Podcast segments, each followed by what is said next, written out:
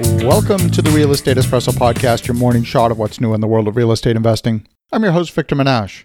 On today's show, we're talking about a major change in the way realtors market properties. In particular, the National Association of Realtors are defendants of a lawsuit brought by a consortium of agents called Top Agent Network. It was filed in U.S. District Court in Northern California.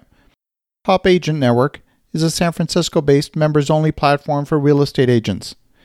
California Association of Realtors and the San Francisco Association of Realtors are also co defendants in the lawsuit.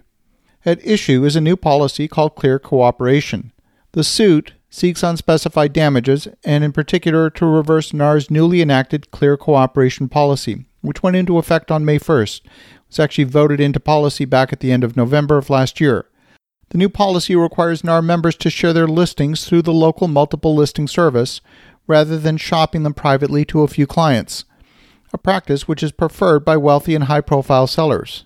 Members who violate the policy face punishment, including fines. I'm going to quote directly from the policy language, and it says, I quote, Within one business day of marketing a property to the public, the listing broker must submit the listing to the MLS for cooperation with other MLS participants. Public marketing includes, but is not limited to, flyers displayed in windows, yard signs, digital marketing on public facing websites, brokerage website displays including IDX and VOW, digital communication marketing such as email blasts, multi brokerage listing sharing networks, and applications available to the general public. Now, the problem with this clear cooperation is that in many cases, sellers want to maintain privacy. Contrary to our policy, which mandates that it's always in the seller's best interest to make the property available to the widest number of buyers. Privacy is sometimes a hallmark of a concept called exclusivity.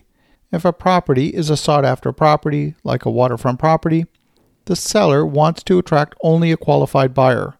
The seller does not want to be inundated with showings. They want a small number of fully qualified buyers to come and view the property.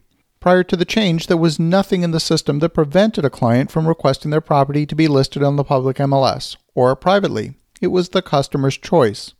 And what NAR is saying is that the seller doesn't have the intelligence. In fact, they don't even have the right to choose how their property is marketed.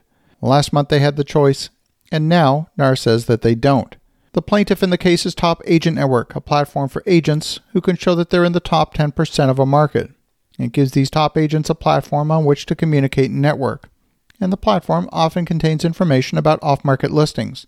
They're only visible to member agents but not the general public. The suit from Top Agent Network alleges that clear communication policy of NAR has more to do with a desire to squash what it sees as a competitor to the MLS rather than truly representing the best interests of sellers. And as I'm recording this episode, I actually have a gold coin on my desk. Part of what gives the gold coin its value is its scarcity. If gold was as abundant as water, there's no way it would maintain its value. It's the exclusivity that gives it value. And when you take something that is rare and commoditize it, you actually lower its value in the eyes of the buyer. It's surprising to me that a sales organization like the National Association of Realtors would fail to understand such a basic concept. Now, I get it, the idea seems paradoxical. We know that if there's more bidders on a property, the value will also be higher than just with a single offer. So, in that rationale, casting a wider net using the public MLS makes it possible for more potential buyers to become aware of the property. The fact is, realtors should have multiple tools in their toolbox. It's never one size fits all. Clearly, an exclusive listing for a commodity one bedroom condo in a building that has hundreds of units might not be appropriate and might not be in the best interest of the seller. But to outlaw a tool because it might be possible to abuse it seems highly unreasonable. At the end of the day, the seller has the choice of which method to market the property. In some cases, agents provide an incentive to sellers for an off market listing you'll often see a discounted commission for a pocket listing. In some cases, the agent hopes to collect both the seller commission and the buyer agent's share of the commission, but in exclusive properties, buyers usually come with an agent. So the argument that agents are trying to double in the deal to the detriment of their clients doesn't hold true in my eyes, at least not in most cases. Properties that are owned by public figures, celebrities, and politicians attract a lot of curiosity, and by forcing all listings onto the MLS, any agent with a real estate license can demand a showing with a client that they qualify. The parade of showings through a celebrity's home would be a massive invasion of privacy and not in the seller's interest. and issuing a fine to members of NAR for selling outside the platform seems anti competitive, and in my view, there could be a case to be made to the Free Trade Commission which governs antitrust behavior.